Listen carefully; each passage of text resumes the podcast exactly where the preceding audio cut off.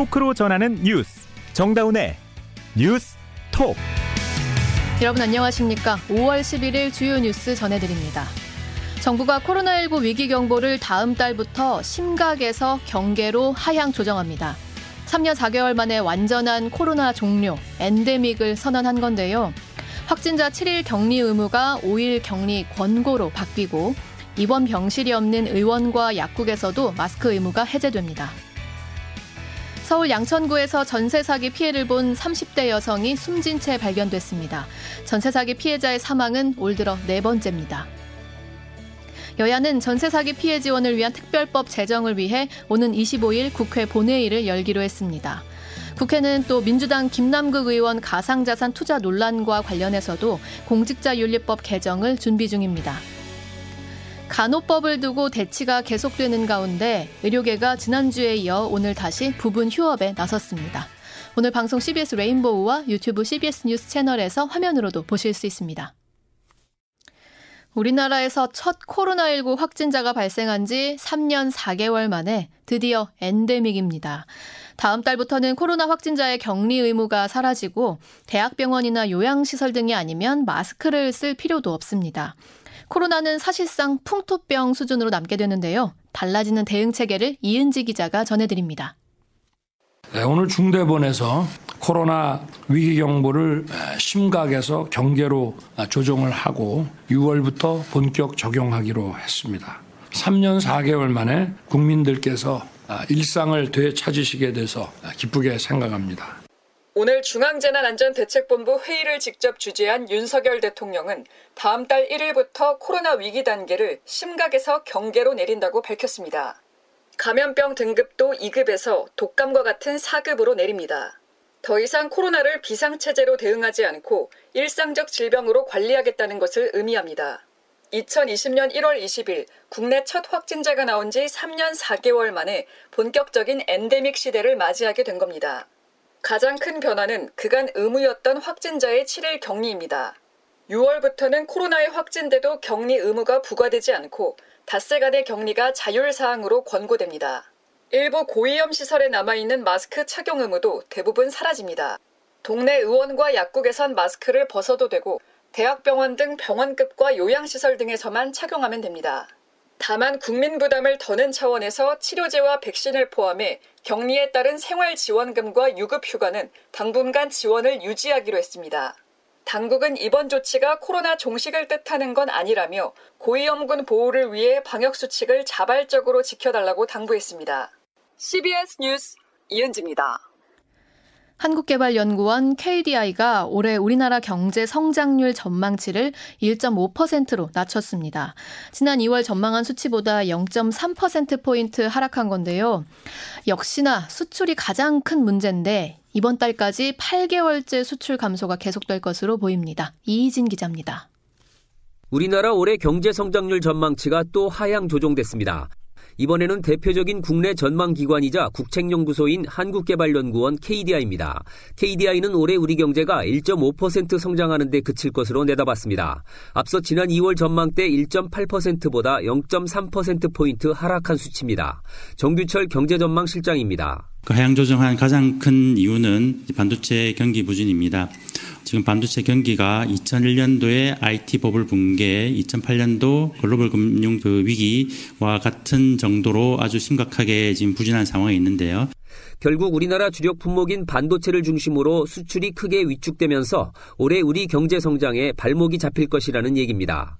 당장 이달 들어 10일까지 수출은 지난해 같은 기간보다 10% 넘게 줄어들며 8개월 연속 감소 우려를 키웠습니다.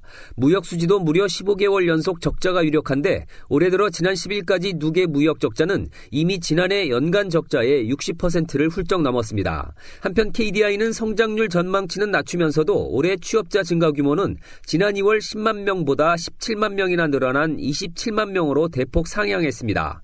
수출 위축과 제조업 부진에도 민간 소비 등 내수는 회복세여서 서비스업을 중심으로 양호한 고용 여건이 지속하고 있기 때문이라는 설명입니다. CBS 뉴스 이희진입니다. 더불어민주당 김남국 의원이 거액의 가상자산을 보유해 각종 논란이 일고 있는데요. 오늘 국회 정무위원회에서도 여권을 중심으로 거센 지적이 나왔습니다. 국민의힘 공세에 민주당은 무대응 전략을 세웠는데 앞으로 자체 진상조사는 얼마나 진정성 있게 진행을 할지 주목됩니다. 허지원 기자의 보도입니다. 오후 국회에서 열린 정무위원회 전체 회의에서 국민의힘 의원들은 더불어민주당 김남국 의원의 가상자산 보유 논란을 언급하며 공방을 벌였습니다. 국민의힘 윤한홍 송석준 의원입니다. 이번에 김남국 의원 코인을 보면 발행 과정이나 유통 과정이 명확하지 않습니다. 지금 이런 부분에 대한 규제가 규율이 빨리 이루어져야 되는 겁니다. 분위기 차원에서는 어, 공직자들의 청렴, 예, 부패 방지를 위한 여러 가지 노력을 했어야 되는데 이 건과 관련해서 좀 어떤 노력이 있었는지에 대해서 여당 의원들의 공세를 예상한 민주당 의원들은 전체 회의에 앞서 비공개 회의를 열고 의혹 제기에 무대응하는 방침을 세우기도 했습니다. 한편 민주당은 김 의원 사태와 관련해 경제 전문가 법률가 출신 현역 의원 및 복수의 외부 전문가를 섭외해 자체 진상조사단을 꾸리고 오전 첫 회의를 열었습니다. 민주당 김병기 의원입니다. 그 의문이 제기된 내용들에 대해서 뭐 당연히 할 것이고요. 계좌 거래 내역이라든지 코인 거래 내역을 살펴보면 의문의 상당 부분이 해소되지 않을까 어, 그런 기대를 해봅니다. 그리고 동시에 여야 원내대표는 향후 행정안전위원회에서 가상자산도 공직자 재산에 포함하는 법안을 조속히 논의하기로 합의했습니다. CBS 뉴스 허지원입니다.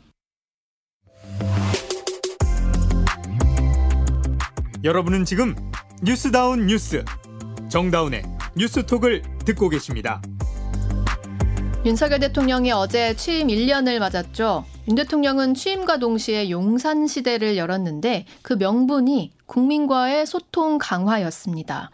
실제로 취임 초반에는 도어 스태핑으로 불리는 출근길 문답도 하고 또 취임 100일 기자회견도 하면서 소통하려는 모습을 보였는데요.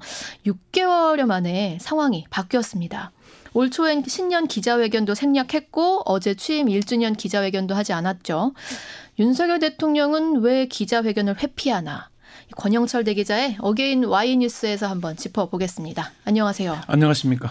자, 어제가 취임 1년이었는데 기자회견 네. 없이 넘어갔거든요. 이 조만간 할 수도 있나요? 아니면 안 하고 그냥 넘어가는 건가요?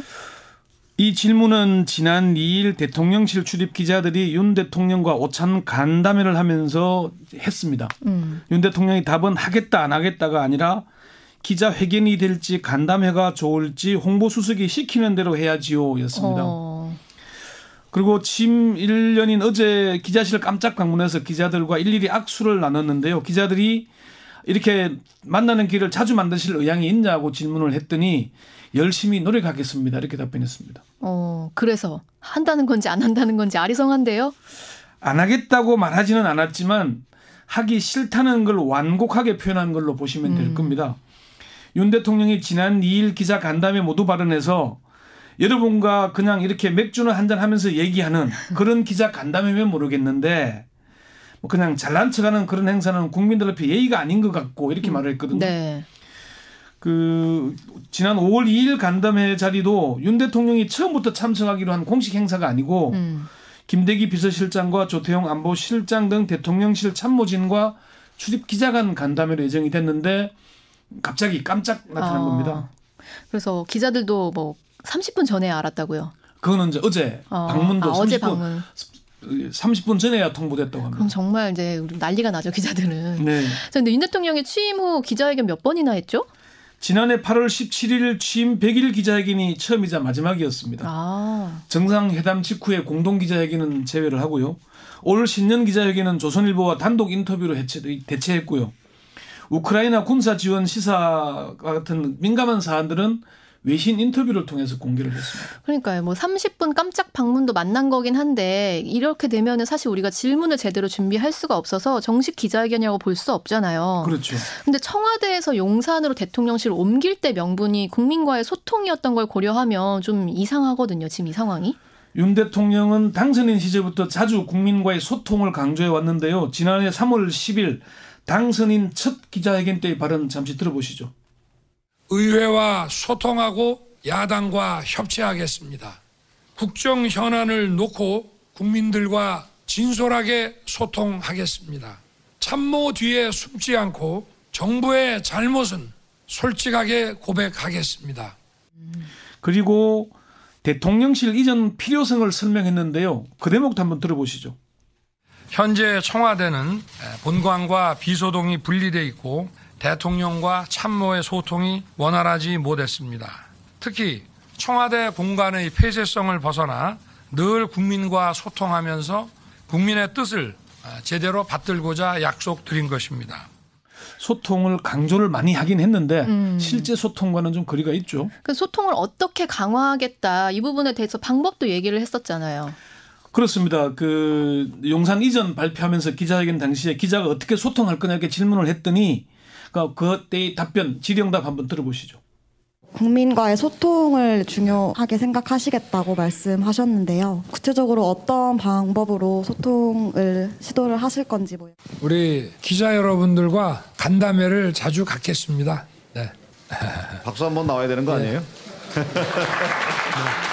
언론 앞에 자주 서겠습니다. 아니 박수까지 받으셨어요.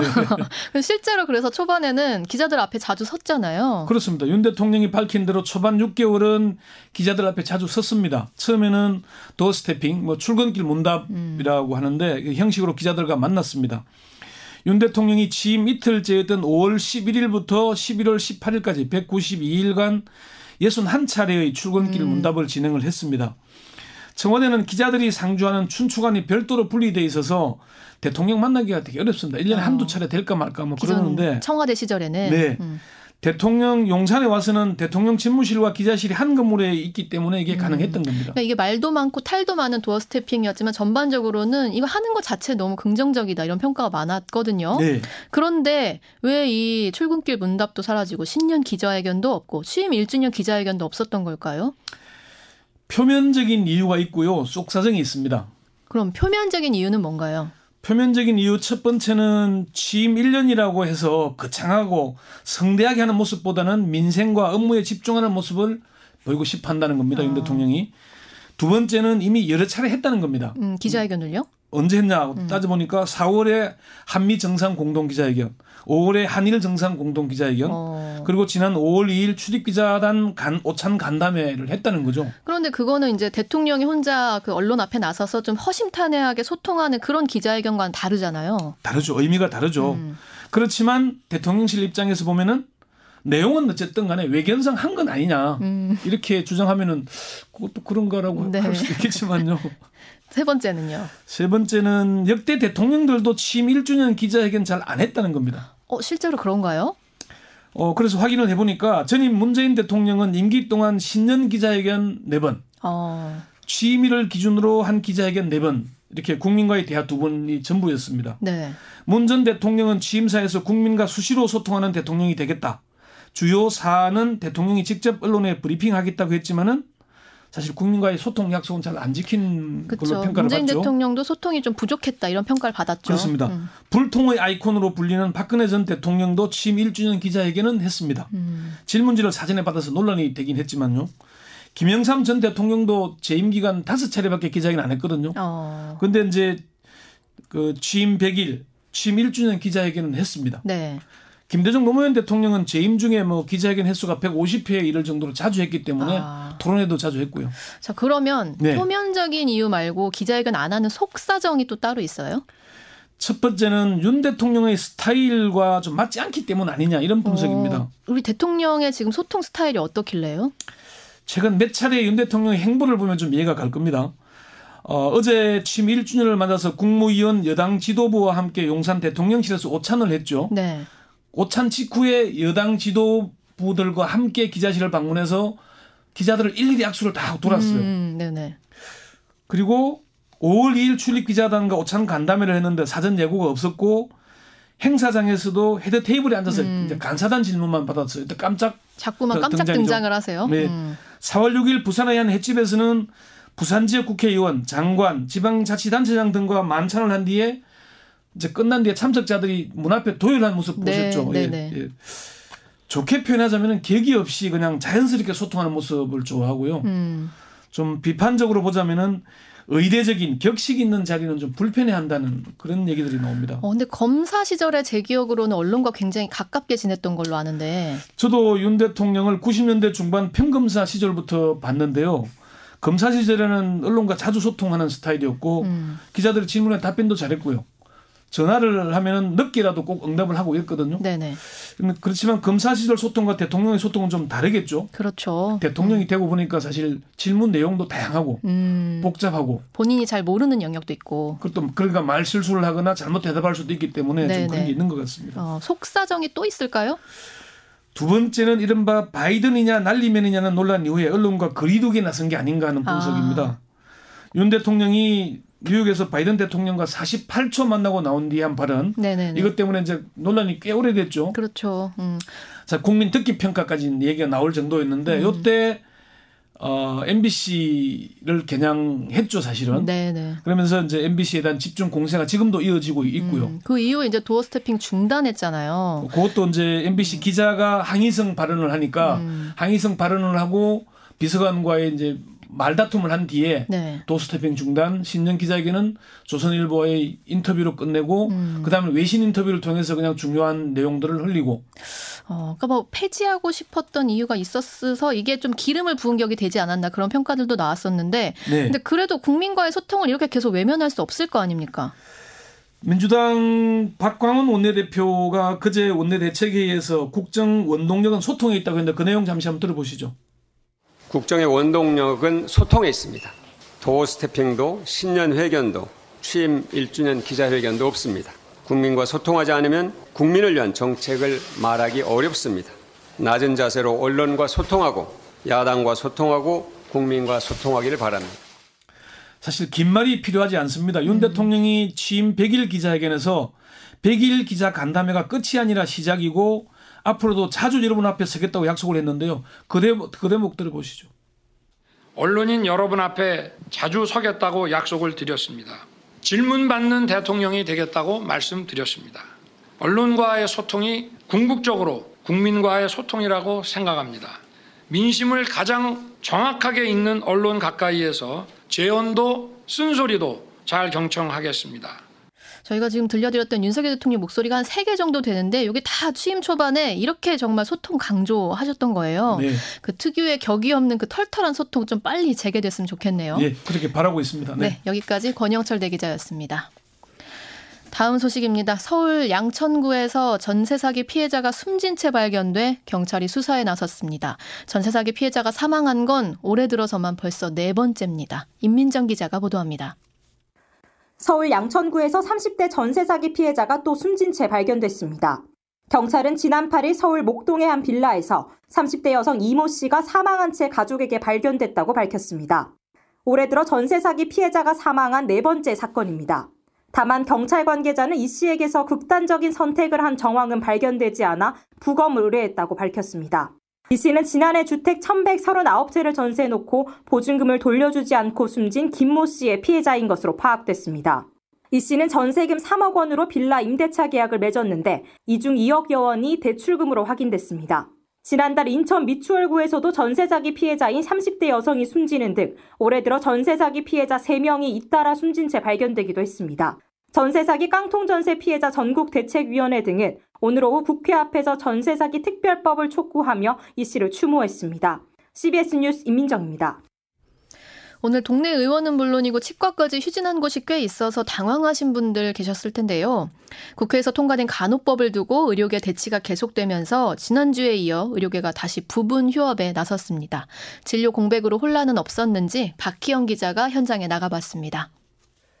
서울 강서구의 한 치과 불이 꺼진 채 오늘 하루 휴진한다는 안내문만 문 앞에 붙어 있습니다. 의료인 면허 취소법과 간호법에 대한 대통령 거부권을 강력 촉구한다는 주장도 함께 적혀 있습니다. 의사협회, 간호조무사협회 등 13개 단체가 모인 보건복지의료연대가 오늘 2차 연가 투쟁을 실시했는데 이번에는 지난주 1차 투쟁에 불참했던 치과의사협회도 함께 했습니다. 오늘 휴진한 서울 영등포구의 치과 관계자입니다. 미리 환자랑 이제 다 해갖고 스케줄 조정을 이미 다 한 상황이에요. 약간 좀 시간 텀들이 있다 보니까 뭐 환자분들도 뭐 수긍하시고 다만 오늘 만난 시민 대부분은 의료계가 단축 진료나 집단 휴진에 나선 줄도 몰랐다는 반응입니다. 들어오다 보니까 이렇게 뭐가 적혀 있는 것 같아서 오늘 진료 안 하는 줄 알고 놀래갖고 다행이죠. 안 그래도 눈도 안 좋네. 병원 파업하는 거는 좀 됐었으면 안 해야지. 불안하지 나이 먹은 사람들은 아프면 또 한 번 올 수도 있고 그렇잖아요. 의료연대는 대통령이 거부권을 행사하지 않으면 오는 17일 총휴업에 나서겠다고 경고한 상태. 반면 간호사 단체는 대통령에게 간호법 공포를 촉구하고 있는 가운데 오는 16일 국무회의에서 법 공포 여부가 결정될 전망입니다. CBS 뉴스 박희영입니다. 울산 KTX 역세권 개발 2단계 사업에서 민간 기업인 KCC가 토지 이용 계획도를 작성해 제출한 것으로 확인됐습니다. 이 공영 개발 사업인데 민간 기업이 끼어든 건데요. 특혜로 의심받고 있습니다. 정영철 기자의 단독 보도입니다.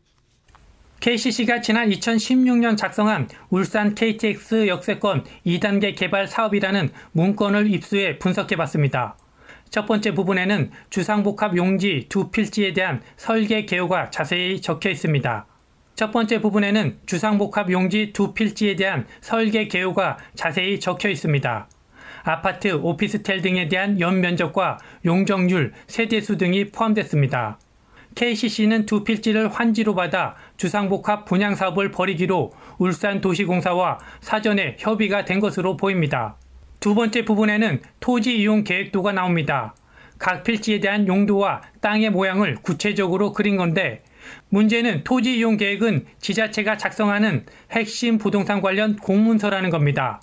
KCC가 작성한 토지 이용 계획도는 울산시가 확정한 최종안과 매우 비슷합니다. 전문가들은 민간이 토지 이용 계획도를 그리는 것은 매우 이례적이라고 지적합니다. 공공기관에서 주도적으로 이제 토지 이용 계획 같은 걸 만드는데 그럴 때 이제 뭐 설계사무소라든지 그런 용역은 발주해가지고 하는 거는 당연히 할 것 같은데 그런 토지 이용 계획을 민간에서 뭐 제안을 받아서 한다라는 얘기는 KCC와 울산도시공사는 사업 협약에 따라 KCC에서 작성한 것일 뿐이라고 해명했습니다. CBS 뉴스 정영철입니다. 이 시각 보도국입니다. 더불어민주당 이재명 대표의 4,895억 원 배임 혐의의 대장동 재판이 오늘 시작된 가운데 이 대표는 대장동과 관련해 단 한 푼의 이익도 어떤 혜택도 받은 바 없다고 재차 주장했습니다. 첫 공판 준비 기일인 오늘 이 대표는 법원에 출석하지 않고 국회에서 기자들과 만나 성남 시민과 성남시가 5,500억 원의 혜택을 가졌고 성남시 예산 절감 효과가 분명히 있었다면서 이제 조작과 검찰의 시간은 끝나고 진실과 법원의 시간이 시작됐다고 강조했습니다. 박영수 전 특별검사의 대장동 50억 클럽 의혹을 수사 중인 검찰이 당시 우리은행의 부동산 업무를 총괄했던 전직 부행장을 소환해 조사하고 있습니다. 서울중앙지검 반부패 수사 1부는 오늘 오전 유구현 전 우리카드 대표이사를 참고인 신분으로 불러 조사 중으로 유 씨는 박 전 특검이 우리은행 사회이사회 의장으로 재직하던 2014년 우리은행에서 부행장급인 부동산 금융사업 본부장으로 일했던 인물입니다. 한일 당국이 내일 국장급 실무 협의를 열어 후쿠시마 오염수 현장 시찰단 파견과 관련한 구체적인 내용을 논의합니다. 외교부는 한일 양국 정부는 한일 정상회담에서의 합의 이행을 위해 후쿠시마 원전 오염수 관련 국장급 회의를 내일 서울에서 개최할 예정이라고 밝혔습니다. 여야는 전세 사기 피해 지원을 위한 특별법 제정안 등의 처리를 위해 오는 25일 국회 본회의를 열기로 했습니다. 또 공직자 재산 등록 대상에 가상 자산을 포함하는 내용으로 공직자 윤리법을 개정하기 위해 소관 상임위인 행정안전위원회를 통해 개정안 심사에 속도를 내기로 했습니다. 요즘 화창한 날씨가 계속되고 있는데요. 이어서 날씨 전해드리겠습니다. 김수진 기상 리포터. 네, 벌써 초여름이 찾아온 것처럼 어제 이어서 오늘도 내륙을 중심으로 25도를 웃도는 더운 날씨가 이어졌습니다. 햇볕이 강하게 내리쬐면서 광주의 한낮 기온이 27.8도까지 올랐고 청주 27.7도, 서울도 26.7도로 올봄 들어서 두 번째로 높은 기온을 기록했습니다. 특히 오늘 서울 동북권과 서부권에서는 오후 한때 올해 들어 처음으로 오존주의보가 내려지기도 했는데요. 다행히 지금은 모두 해제된 상태입니다. 금요일인 내일은 하늘의 구름들이 다소 들어오면서 오늘보다는 한낮 더위가 조금 덜하겠는데요. 내일 아침 기온 서울과 전주 13도, 원주 대전 12도, 대구 11도로 출발해서 낮 최고 기온은 청주 25도, 서울과 춘천 대구 24도, 광주 23도로 오늘보다는 2도에서 4도 가량 좀 더 낮겠습니다. 특히 제주와 남부지방은 기압골 영향으로 내일 하늘이 점차 흐려지겠고요. 내일 밤부터 주말인 모레 아침 사이에는 제주와 남해안을 중심으로 5mm 안팎의 비가 조금 내리는 곳 있겠습니다. 그리고 다음 주 동안에도 내내 일교차 큰 날씨가 이어지겠고 낮 동안에는 때이른 더위가 찾아올 것으로 보여서 큰 일교차에 따른 건강 관리에 더욱더 각별히 신경을 쓰셔야겠습니다. 지금까지 날씨였습니다. 민법상 제사 주재자는 더 이상 장남이 1순위가 아니다라는 대법원 전원합의체의 판결이 나왔습니다. 이 제사를 누가 주재할지는 공동 상속인끼리 협의해서 정하되 협의가 이루어지지 않으면 상속을 해주는 사람의 직계 자손 중에 가장 가까운 연장자를 우선한다 이런 내용입니다. 남녀와 적자 서자 더 이상 따지지 않는다는 거죠. 기존 대법원 판례는 아들에게 우선권을 주고 있었는데 이게 15년 만에 깨진 거라고 해요. 참 이제야 이런 판결이 나온 걸 보니까 여전히 우리가 너무 당연하게 생각해온 차별이 많은 것 같다 이런 생각이 듭니다. 오늘 정다운의 뉴스톡 여기까지입니다. 고맙습니다.